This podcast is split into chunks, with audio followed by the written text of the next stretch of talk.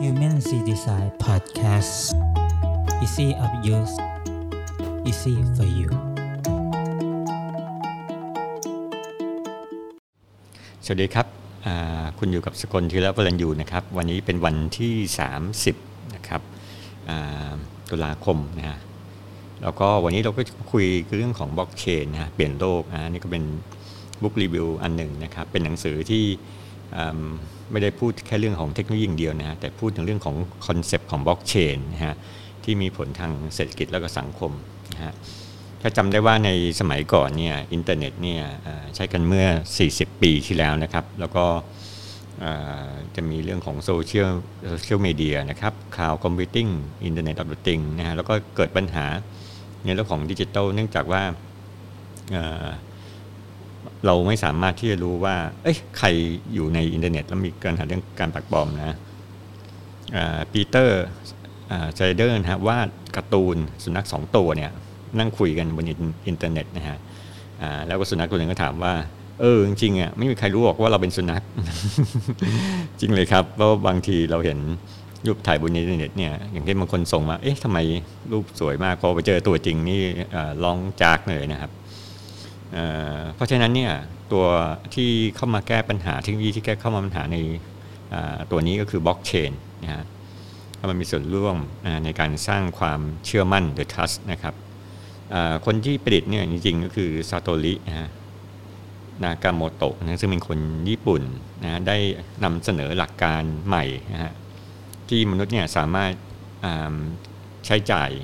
เงินอิเล็กทรอนิกส์นะฮะระหว่างกันได้นะฮะโดยการเข้ารหัส นะฮะเข้ารหัสนะฮะหรือที่เรียกว่าบิตคอยนะหรือสกุลเงินดิจิตัลนะฮะซึ่งเป็นรูปแบบหนึ่งของการประมวลผลนะฮะการกระจายศูนย์นะฮะเพื่อให้แน่ใจว่าข้อมูลที่แลกเปลี่ยนมาเนี่ยระหว่างอุปกรณ์อย่างเช่นระหว่างโทรศัพท์โทรศัพท์นะฮะมีความน่าเชื่อถือนะฮะแนวทางปฏิบัตินี้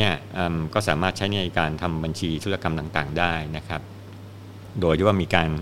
แยกประเภทนะหรือคำว่า ledger L E D G R ซึ่งก็คือเหมือนกับ ก็คือสมุดบัญชีนี่แหละ เป็นเป็นบล็อกนะฮะซึ่งบล็อกแต่ละบล็อกเนี่ยก็จะต่อกันเป็นสายโซ่นะฮะทำให้เราสามารถส่งเงิน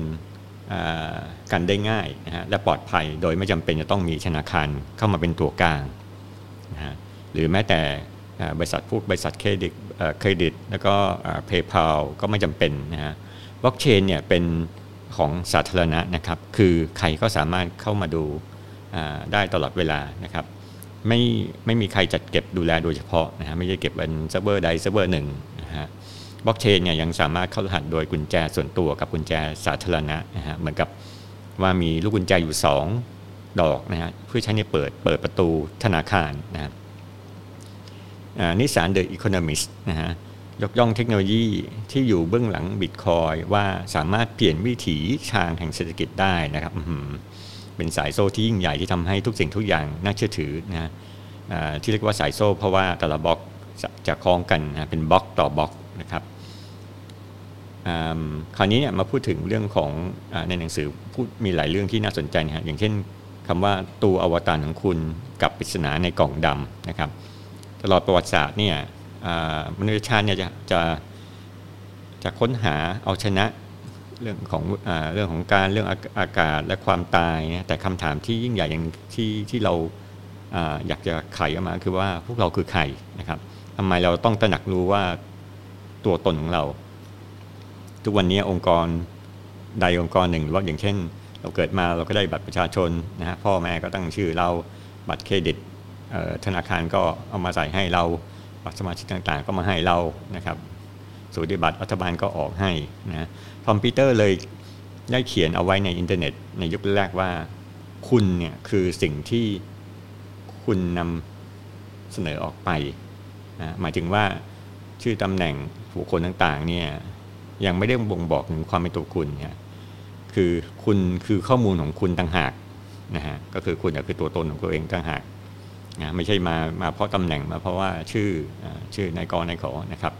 บางคนคิดว่าความเป็นส่วนตัวเนี่ยตายไปแล้ว เพราะว่าหลายคนอาจจะรู้ข้อมูลของเราผ่านโซเชียลมีเดียต่างๆนะครับผมเคยเจอผู้บริหารบางคนนะฮะที่ที่แบบเออไม่อยากเล่น Facebook เพราะเขากลัวว่าจะมีคนเอาข้อมูลของเขาไปใช้งานนะครับในยุคอินเทอร์เน็ตแบบใหม่ของบล็อกเชนเนี่ยเราจะได้ร่างเสมือนนะหรือเอาอวตารนะฮะเช่นถ้ารัฐบาล เก็บข้อมูลประวัติการขับขี่การขับผิดกฎจราจรประวัติการชนของรถเนี่ยแต่ต่อไปเนี่ยเราก็จะมีซอฟต์แวร์ที่น่าเชื่อถือมาคอยดูแลตรงนี้ ให้ให้ให้กล่องดำของเราเนี่ยปล่อยข้อมูลที่จำเป็นและเหมาะสมออกไปนะครับ ถ้ามีประวัติด้านสุขภาพนะคุณสามารถที่จะเปิดเผยข้อมูลบางบางส่วนให้แพทย์ให้ได้นะครับนะเพราะฉะนั้นเนี่ยเราไม่จำเป็นต้องเปิดเผยตัวตนของเรานะครับ การสร้างเศรษฐกิจของคนสองคนที่แท้จริงนะฮะอันนี้พูดถึงว่าโดยปกติเนี่ยเรามักคิดว่าผู้ให้บริการเช่น Air BNB Uber นะฮะที่ทำเรื่องของแท็กซี่นะเป็นเศรษฐกิจแห่งการแบ่งแบ่งปันนะคือเราจะเอารถบ้านมาแบ่งให้คนอื่น ไปได้นั่งเหมือนแท็กซี่นะไปเส้นทางทางเดียวกันนะครับแต่จริง ๆ แล้วเนี่ยเศรษฐกิจที่ Uber ทำเนี่ยเป็นเศรษฐกิจแห่งการรวบรวมนะหรือว่า ซึ่ง Uber เนี่ยมีเป็นบริษัทที่มูลค่าถึง 65พันล้านดอลลาร์นะครับ เพราะรวบรวมบรรดาคนขับรถเอาไว้ในมือนะฮะถ้าสังเกตว่าบริษัทนี้เนี่ยอายุไม่เกิน 10 ปี เพราะว่าสมัยก่อนเนี่ยเรายังไม่มีสมาร์ทโฟนที่สามารถที่จะไปทำรองรับการทำงานแบบนี้ เช่นเรื่องของ GPS เรื่องของการส่งข้อความอะไรต่างๆนะครับ วิทาลิกบูเทรินนะผู้ก่อตั้ง Ethereum บล็อกเชนนะได้กล่าวว่าเมื่อใดก็ตามที่เทคโนโลยีช่วยทำให้คนทำงานที่แท้จริงจัดการงานของตัวเองได้เนี่ยตัวกลางเนี่ยตัวกลางก็จะถูกกำจัดออกไปนะครับบล็อกเชนไม่ได้ทำให้คนขับรถรับจ้างตกงานแน่นอนนะเพราะเมื่อใดที่คนขับรถรับจ้าง สามารถเจรจากับลูกค้าโดยตรงได้เนี่ยเมื่อนั้นเนี่ยอูเบอร์จะปิดกิจการนะครับ ก็คือไม่มีตัวกลางนะครับ อวสานการโอนเงินครับกระแสเงินที่โอนเข้าไปต่างประเทศ เช่นอตัวนี้คือบล็อกเชนก็จะช่วยยกอย่างเช่นถ้าผมจะโอนโอนเงินส่งให้ให้กับหลานนะฮะที่เรียนต่างประเทศจะต้องเสียค่ากระบวนการด้านเรื่องของเวลาเรื่องของเงินมาก เช่นต้องไปแบงก์ประกอบเอกสารจ่ายเงินค่าธรรมเนียมและโอนบริษัทนะแล้วก็โอนเงินเข้าธนาคารนะครับแต่บล็อกเชนเนี่ยถูกสร้างขึ้นมาเพื่อเปลี่ยนลูกค้าให้กลายเป็นผู้รับฝากถอนเงินเสียเองนะยังสามารถ ลดค่าธรรมเนียมไปได้อย่างมหาศาลนะฮะดังนั้นบล็อกเชนก็จะดีกว่า ธนาคารก็ตรงนี้แหละครับ ยุติการคอร์รัปชันบล็อกเชนเนี่ยจะแก้ปัญหาของกองทุนบรรเทาทุกข์นะยกตัวอย่างเช่น ตอนนั้นมีเกิดแผ่นดินไหวที่เฮตินะในปี 2010 นะครับ แล้วก็มีเงินบริจาคต่างประเทศเกือบ 500 ล้านดอลลาร์นะไหลเข้าสู่ตลาดนะแต่พบว่ากองทุนดังกล่าวเนี่ยทั้งสูญหายและ ไม่ได้ถึง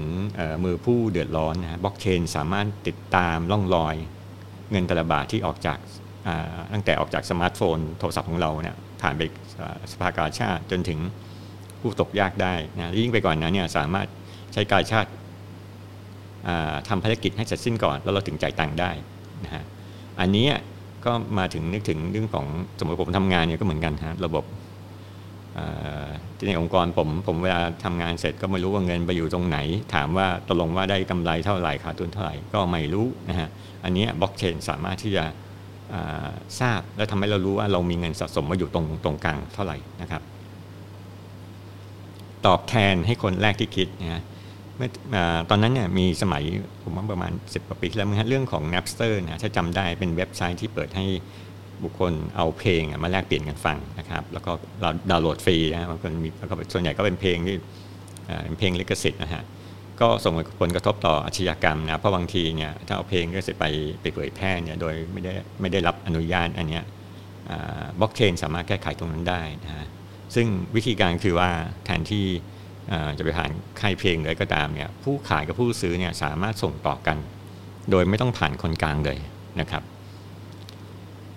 รัฐบาลที่มาจากประชาชนเพื่อประชาชนนะอันนี้ดีมากเลยฮะบล็อกเชนเนี่ยสามารถทำงานให้รัฐบาลให้ให้ให้ภาครัฐเนี่ยสะดวกขึ้นเร็วขึ้น เพราะราคาถูกลงนะฮะช่วยทำให้รัฐบาลเป็นประชาธิปไตยมากขึ้นนะสามารถใช้เรื่องของการลงคะแนนเสียงเลือกตั้งนะจนถึงการขอใช้บริการจากภาครัฐนะครับพวกเราจะได้เห็นวิธีที่ผู้ชนะการเลือกตั้งเนี่ยรักษาคำมั่นสัญญาสมมติใครสัญญาอะไรแบบนี้บล็อกเชนก็จะบันทึกไว้นะฮะว่าเออสมมติคุณบอกว่า คุณจะไปสร้างนุ่งสร้างนี่ที่นักการเมืองสัญญาไว้ก็จะดูอย่างนั้นได้ด้วยนะฮะบล็อกเชนนี่แหละผมว่ามันเหมาะกับเมืองไทยมากๆเลยนะครับนะครับอันนี้มาพื้นฐานเจ็ดประการฮะที่จะไปสร้างตัวของเศรษฐกิจดิจิทัลนะครับ แล้วก็ซึ่งเกี่ยวกับเรื่องของบิตคอยหรือบล็อกเชนต่างนะครับ อันที่หนึ่งคือเครือข่ายแห่งความซื่อสัตย์นะซาโตชินะฮะได้ยกระดับเครือข่ายแบบบุคคลต่อบุคคลนะโดยใช้การเข้ารหัส แบบฉันทามิติหรือว่า consensus mechanism นะฮะซึ่งป้องกันในเรื่องของเงินสองคราวหรือว่า double spend นะฮะยกอย่างเช่นพวกเช็คเด้งนะฮะก็คือใช้แล้วก็ใช้อีกนะครับ โดยผู้เข้าร่วมเครือข่ายจะมีหน้าที่ดูแลการทำงานของของ node นะฮะในบิตคอยน์จะเรียกว่านักขุดหรือ miner นะฮะบิตคอยน์ก็คือเป็นเป็นค่าเงินอย่างหนึ่งฮะเป็นสกุลเงินของดิจิตอลนะฮะเหมือนกับสกุลเงินของ ไทยก็คือบาทสกุลเงินของญี่ปุ่นก็คือเยนนะครับอันนี้ก็พูดถึงนักขุดหรือ miner นะฮะซึ่งจะได้รับรายการที่มาถึงแล้วจัดการ คือหมายว่านักขุดเนี่ยก็จะทำหน้าที่ในการดูแลรูปบล็อกต่างๆนะหรือกล่องข้อมูลกล่องแต่ละกล่องอ้างอิง ซึ่งกล่องในกล่องนี้ก็จะอ้างอิงไปอีกกล่องหนึ่งก่อนหน้านี้ เพื่อใช้ตรวจสอบข้อมูลนะนักขุดจะต้องลงทุนซื้อคอมพิวเตอร์มาเองนะที่ที่แรงๆสมควรนะฮะแล้วก็คำนวณว่าตัวแฮชนะฮะ ซึ่งเป็นตัวเลขผสมของข้อมูลนะมันจะเป็นตัวเลขแบบยาวๆนะครับ แล้วก็จัดการเก็บข้อมูลถูกต้องนะนักขุดก็จะได้รางวัลเป็นรางวัลบิตคอยนี่แหละเมื่อชนะนะครับ อันที่ 2 การกระจายอำนาจนะครับประเทศเผด็จการส่วนใหญ่เนี่ยไม่สามารถอายัดบัญชีธนาคารหรือยึดเงินทุนเพื่อกิจกรรมทางการเมืองได้ ซึ่งในอดีตเนี่ยประธานาธิบดีแฟรงกลินนะเดลาโนรูสเวลต์บังคับให้ ประชาชนเอาเหรียญทองหรือทองคำที่มีอยู่ในมือเนี่ยเอามาแลกเปลี่ยนกับรัฐบาลนะไม่งั้นก็จะติดคุกนะครับแต่โจชแฟร์ฟิลด์จากมหาวิทยาลัยวอชิงตันและลีนะได้พูดสรุปประเด็นนี้ว่ามันจะต้องไม่มีตัวกลางอีกต่อไปนะจะมีบล็อกเชนแล้วก็อาสาสมัครนะจะดูแลรักษาไว้นะให้มันทันสมัยอยู่ตลอดเวลานะฮะแล้วก็ยอมที่จะใช้เครื่องคอมพิวเตอร์ของเขาเนี่ยเอามาทำเหมืองนะฮะ ทำเหมืองหมายว่าก็มาทำเป็น Data Mining นะฮะไม่มีการเจรจาลับหลังนะฮะทุกรายการจะออกอากาศไปทั้งเครือข่ายนะฮะไม่มีสิ่งใดที่ผ่านมือคนกลางนะฮะแล้วก็ไม่มีสิ่งใดที่เก็บอยู่บนเซิร์ฟเวอร์แม่เลยเพราะมันจะเก็บอยู่ทั่วๆไปนะเพราะฉะนั้นไม่ได้ฝากความหวังไว้กับเซิร์ฟเวอร์ตัวกลางนะครับอันที่3นะฮะมูลค่าคือผลตอบแทนซาโตชิเนี่ย หวังให้ผู้เข้าร่วมแต่ละคนทำหน้าที่เป็นของตนเองนะเขารู้ว่าถ้าเครือข่ายไม่มีคนดูแลเนี่ยมันก็จะมี Sybil attack นะก็คือหมายว่าคนที่ชอบมาปลอมแปลงคนนี้แทนคือนายสมศรีอันนี้ก็มามาแทนเขา ในกล่องใบแรกสุดเนี่ยในสายโซ่สำคัญที่สุดนะฮะซึ่งจะมีการสร้างเหรียญขึ้นมาใหม่นะฮะโดยเจ้าของกล่องเนี่ยเป็นเจ้าของนะเป็นผลตอบแทนที่ให้ผู้ผู้ทำงานให้กับเครือข่ายนะ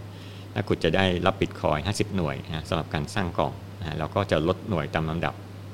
ในปีถัดไปนะตัวบิตคอยเนี่ยไม่เหมือนสกุลเงินทั่วไปนะฮะมันก็จะมีทศนิยมประมาณ 8ตำแหน่งนะครับ ซึ่งประสิทธิภาพเนี่ยมันก็จะสูงกว่ารายการแบบดั้งเดิมนะครับเหมือนกับของของสกุลเงินทั่วไปนะครับผมสามารถใช้เลือกใช้สัญญาอิสระหรือว่า smart contract นะที่คำว่า smart contract เพื่อคอยวัดผลของบริการที่เกิดขึ้นนะผลกระทบทางเศรษฐกิจก็คือตัวผลตอบแทนก็จะเกิดขึ้นกับคนที่ทำงานร่วมมือสร้างสรรค์ต่างๆนะยกตัวอย่างเช่นนะครับ สมมติผมเป็นคนที่ชอบอยากประหยัดพลังงานไฟฟ้ามากนะก็เลยเอ๊ะทำไงที่อยากติดตั้งพลังแสงอาทิตย์นะเราก็ติดตั้งพลังแสงอาทิตย์เนี่ยพอติดตั้งพลังแสงอาทิตย์คนมันก็ควรจะอันนี้ก็ถือว่าหรือว่าไปไปช่วยเก็บขยะยกตัวอย่างนะครับ มันก็จะได้รางวัลนะฮะผ่านบล็อกเชนได้ทันทีเลยนะครับซึ่งวิธีการเนี่ยเดี๋ยวผมจะเล่าว่ามันจะทำยังไงต่อไปนะฮะหลังจากหลังจากอธิบาย 7 ข้อนี้ล้วอันที่ 4 เรื่องของความปลอดภัยนะฮะความปลอดภัยในระบบเครือข่าย จะต้องไม่มีจุดอ่อนเพียงจุดเดียวนะหรือว่า single point of failure นะครับการเจาะระบบการขโมยตัวตน การช่อฉนการล้วงข้อมูลมีมากมายนะในโลกออนไลน์นะซาโตชิต้องการให้ทุกคนมีส่วนร่วม ใช้กุญแจสาธารณะหรือว่า Public Key Infrastructure นะการเข้ารหัสจะเป็นแบบไม่สมมาตรนะครับคือผู้ใช้จะได้กุญแจสองดอกที่ทำงานไม่เหมือนกัน ดอกหนึ่งเพื่อเข้ารหัส และอีกอีกอีกอีกดอกหนึ่งสำหรับการขายรหัสบิตคอยบิตคอยนะครับของบล็อกเชนนะยกตัวอย่างเช่น สกุลเงินดิจิตอลเนี่ยไม่ได้เก็บอยู่ในแฟ้มข้อมูล แต่อยู่ในรูปแบบรายการที่มีแฮชเข้ารหัสไว้ ผู้ใช้เนี่ยถือกุญแจดอกรหัสของเงินของตนเองแล้วส่งผ่านไปยังคู่ค้าโดยตรงนะฮะเพราะนั้นเนี่ยความปลอดภัยจึงเกิด เพราะความรับผิดชอบในการดูแลกุญแจสาธารณะอีกฝ่ายหนึ่งที่เราเอาไว้ให้นะครับ สายโซ่ที่ยาวเนี่ยจะมีความปลอดภัยมากที่สุดนะเพราะการเจาะระบบต้องพยายามแก้สายโซ่ที่มีความยาวมากๆทุกๆกล่องนะครับ อันที่ 5 ความเป็นส่วนตัว ซาโตชิเนี่ยไม่ต้องการระบุตัวตนในระบบเครือข่าย หมายความว่าไม่จำเป็นจะต้องบอกชื่อคุณฮะดังนั้นเวลาโอนเงินก็ไม่จำเป็นต้องรู้ว่าเขาเป็นใครนะผู้ให้บริการอินเทอร์เน็ตจะกำหนด IP เชื่อมต่อกับบัญชีลูกค้านะฮะทีนี้มันก็จะถึงว่ามันมันก็จะสามารถรู้ว่าอ๋อมันมีการโอนอยู่นะครับผลกระทบก็คือบริษัทที่ใช้ Big Data นะฮะอย่างเช่น Facebook หรือ Twitter เนี่ยที่ที่ตอนนี้เวลาเราโพสต์ภาพลงไป ล็อกอินลงไปนะฮะพวกข้อมูลต่างๆเนี่ยพวกบริษัท Facebook หรือ Twitter เนี่ยก็สามารถใช้เป็น Big Data คือข้อมูลขนาดใหญ่เพื่อจะวิเคราะห์เรื่องของการตลาดเรื่องของอะไรต่างๆนะอย่างเช่นคนไทยชอบไปถ่ายเซลฟี่เยอะที่สุดในโลกหรืออะไรเงี้ยหรือว่าคนไทยชอบกินอะไรนะครับ อันนี้ตัวถ้าตรงนี้เขาอาจจะได้ผลกระทบถ้าเราไม่สามารถระบุตัวตนได้สมมติว่าคุณทำเป็นแอคเคาท์หนึ่งใน Facebook แต่ว่าเขาไม่เขาไม่สามารถรู้ว่าคุณคือใครเนี่ยนะเพราะฉะนั้นเขาไม่สามารถที่จะรวบรวมข้อมูลนะเอาไว้ได้นะครับ อันนี้ก็คือการความเป็นส่วนตัวนะครับ อันที่ 6สงวนสิทธิ์ให้คงอยู่นะบล็อกเชนเนี่ยทำหน้าที่พิสูจน์ความเป็นเจ้าของ และปกป้องสิทธิ์นะครับ โดยป้องกันการถูกสอดส่องเข้ามานั่นเองนะครับ smart contract เนี่ยจะมีหน้าที่ดูแลสิทธิ์ทุกอย่างเช่นเจ้าของลิขสิทธิ์เพลง มอบสิทธิ์ให้คนซื้อหนึ่งเหรียญต่อต่อหนึ่งไตรมาสยกตัวอย่างนะครับ พอหมดสัญญาเนี่ยสิทธิ์ก็จะคืนให้แก่เจ้าของได้ทันทีนะครับ อันที่ 7 อันนี้คืออันที่6เมื่อกี้เหมือนกับว่ามันคืนอันนี้ผมก็ยังไม่รู้ว่า mechanism คือยังไงนะคือแบบว่าสมมติผมขายเพลงนี้ไปแล้วบอกว่าคนไปฟังประมาณ 3 เดือน 3 เดือนเสร็จก็ก็กลับมาผม ผมไม่สงสัยว่ากลับมาผมเนี่ยมันจะถูกก๊อปปี้ไปหรือเปล่า อันนี้ก็ยังยังสงสัยอยู่นะฮะแต่ว่าเทคโนโลยีบล็อกเชนก็คือสามารถที่จะแต่ว่าสิทธิ์เนี่ยรู้ใช่ไหมฮะเพราะว่าเราขายสิทธิ์แล้วแล้วก็คืนสิทธิ์แล้วถ้าเขาเอาไปเผยแพร่อีกทีหนึ่งก็รู้ว่าคนนี้เอาไปใช้ในผิดลิขสิทธิ์นะครับ อันที่ 7 การอยู่รวมกันนะครับซาโตชิออกแบบระบบให้ทำงานบนอินเทอร์เน็ตนะครับแต่จริงๆแล้วเนี่ยมันก็สามารถทำงานบนไม่มีอินเทอร์เน็ตได้นะ ก็ดีสำหรับโลกที่3อย่างเช่นประเทศที่แบบเขาไม่มีพวกอินเทอร์เน็ตนะอยู่อยู่ในแอฟริกาหรืออะไรต่างๆเนี่ยเพราะฉะนั้นเนี่ยระบบนี้ที่เขาเรียกว่า simplified payment verification นะครับซึ่งสามารถทำงาน บนโทรศัพท์มือถือทำให้ใครก็ตามเนี่ยสามารถเข้าร่วมในทางเศรษฐกิจในการตลาด ในฐานะผู้ผลิตและผู้บริโภคได้นะครับไม่จำเป็นจะต้องมีบัญชีธนาคารไม่ต้องดูสีบัตรไม่ต้องถามถึงที่อยู่นะซึ่งทั้งหมดเนี่ยก็เป็นประโยชน์อย่างมากนะครับสำหรับคนในโลกที่ที่สามนะครับ เพราะฉะนั้นเนี่ยอันนี้คือมุมมองเนี่ยถ้าสังเกต1ถึง7เนี่ยที่พูดมาเนี่ยเครือข่ายของความซื่อสัตย์การกระจายอำนาจนะฮะมูลค่าผลตอบแทนความปลอดภัย ความเป็นส่วนตัวสงวนสิทธิ์ให้อยู่ในบล็อกเชน แล้วก็การอยู่ร่วมกันเนี่ยเป็นเป็นเหมือนมุมมองแห่งศิลธรรมพอสมควรศิลธรรมและจรรยาบรรณนะครับ ที่ภาคบัตรเนี่ยต้องให้เป็นเป็นได้นะฮะทั้งทั้ง 7 ประการนะครับ ซึ่งทั้งหมดเนี่ยก็จะเป็นแนวทางในการออกแบบบล็อกเชนให้กับองค์กรในอนาคตนะครับ เมื่อวานเนี่ยผมก็ได้ไปที่งานของ depa นะ Big Bang ครับเขาก็มีเวิร์กช็อปเกี่ยวกับบล็อกเชนก็จะดร.นนท์ก็มาเป็นเป็นคนจัดนะฮะเขาก็สาธิตว่าตัวของบล็อกเชนเนี่ยสามารถทำอะไรได้บ้างนะตอนแรกผมก็นึกว่าเอ๊ะจะมานั่ง coding หรือเปล่าแต่จริงๆมันไม่ใช่นะครับ คือจริงๆเนี่ยเขาให้เข้าใจหลักการก่อนว่าบล็อกเชนเนี่ยยกตัวอย่างเช่นที่เขาทำนะครับเขาก็จะ ให้แบ่งกลุ่มเป็น 2 กลุ่มนะกลุ่มนึงก็คือเรื่องของของขยะ อันที่ 2 ก็คือกลุ่มเรื่องของจราจรนะยกตัวอย่างผมพอดีอยู่เรื่องของขยะนะคือจำได้นะเขาบอกอย่างเช่น สมมติเรามีต้นน้ำกลางน้ำปลายน้ำเนี่ยของของการสร้างสร้างสร้างสิ่งผลิตภัณฑ์มาบรรจุภัณฑ์ขึ้นมานะกลางน้ำก็เอาไปร้านค้าซื้อของซื้อขายสมมติเราไปซื้อบรรจุภัณฑ์จากร้าน โลตัสหรือบิ๊กซีอย่างเงี้ยแล้วก็ปลายน้ำคือเอาไปทิ้งใช่ไหมฮะเพราะฉะนั้นเนี่ยมันก็คือสิ่งที่เราสามารถที่จะใช้ตัวบล็อกเชนนะครับยกอย่างเช่น ถ้านักออกแบบสมมติต้นทางระบบเราอยากเป็น zero zero waste ก็คือไม่มีขยะอยู่เลยเนี่ยว่าการออกแบบบรรจุภัณฑ์ก็ต้องไม่มีใช้พลาสติกใช่ไหมฮะเพราะฉะนั้นถ้าใครออกแบบโดยไม่ใช้พลาสติกเนี่ยเขาก็ควรจะได้ตัว reward เนี่ยซึ่งก็สามารถเก็บสะสมอยู่ใน ตัวของบล็อกเชนได้แล้วก็สะสมไปเรื่อยๆนะครับหรือกลางน้ำสมมติคนซื้อไปซื้ออของแล้วปรากฏว่าคุณไม่เอาถุงพลาสติกนะคุณอาจจะสแกนคิวอาร์โค้ดบอกไม่ได้เอาถุงพลาสติกไปไม่ต้องมีไม่ไม่ได้ใช้ถุงพลาสติกนะคุณก็ได้แต้มนะครับลักษณะเดียวกันกับปลายน้ำนะครับ ถ้าคุณเป็นคนที่สามารถที่จะช่วยกำจัดขยะได้นะฮะซึ่งอาจจะกำจัดขยะโดยการแปลงไปรีไซเคิลแบบอื่น นะอย่างเช่นแปลงจากตัวขวดเพชรไปเป็นจีวรพระเนี่ยอย่างที่ที่วัดจักแดงเขาทำนะก็ก็จะได้ตัวตัวแต้มนะทั้งหมดเนี่ยสามารถ implement อยู่ในบล็อกเชนได้นะครับ แล้วก็บางอย่างก็อย่างเช่นอาจจะไปช่วยหรือว่าถ้าคุณแยกขยะได้ก็จะช่วยในการลดหักภาษีได้ รัฐบาลก็อาจจะตรงนี้มาหักภาษีนะครับไม่ต้องจ่ายภาษีเพิ่มเพราะคุณแยกขยะที่บ้านแล้วนะครับ เพราะฉะนั้นเนี่ยการมองบล็อกเชนเนี่ยมันไม่ใช่แค่เอาไปเพราะบล็อกเชนตอนแรกเนี่ยเกิดจากส่วนที่เป็นของทาง financial แต่ในท้ายสุดเนี่ยมันสามารถที่ไปใช้ในวงการอื่นๆได้นะครับทั้งเศรษฐกิจสังคมสิ่งแวดล้อมนะครับครับวันนี้ก็ขอจบรายการวันเท่านี้นะครับ แล้วก็ติดตาม episode ต่อไปนะครับ ขอบคุณมากครับ